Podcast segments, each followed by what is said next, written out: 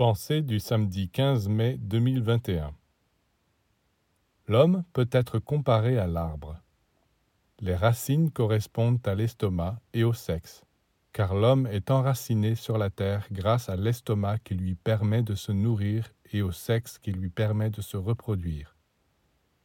Le tronc est représenté par les poumons et le cœur, c'est-à-dire les systèmes respiratoires et circulatoires, avec les courants artériels et veineux. Le courant descendant porte la sève élaborée qui nourrit l'arbre, tandis que le courant ascendant transporte la sève brute jusque dans les feuilles où elle se transforme.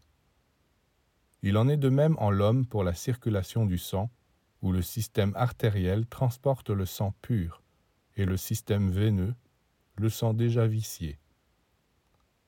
Les feuilles, les fleurs et les fruits correspondent à la tête, toutes les pensées représentent les fruits de l'homme, car c'est par la tête que l'homme fructifie.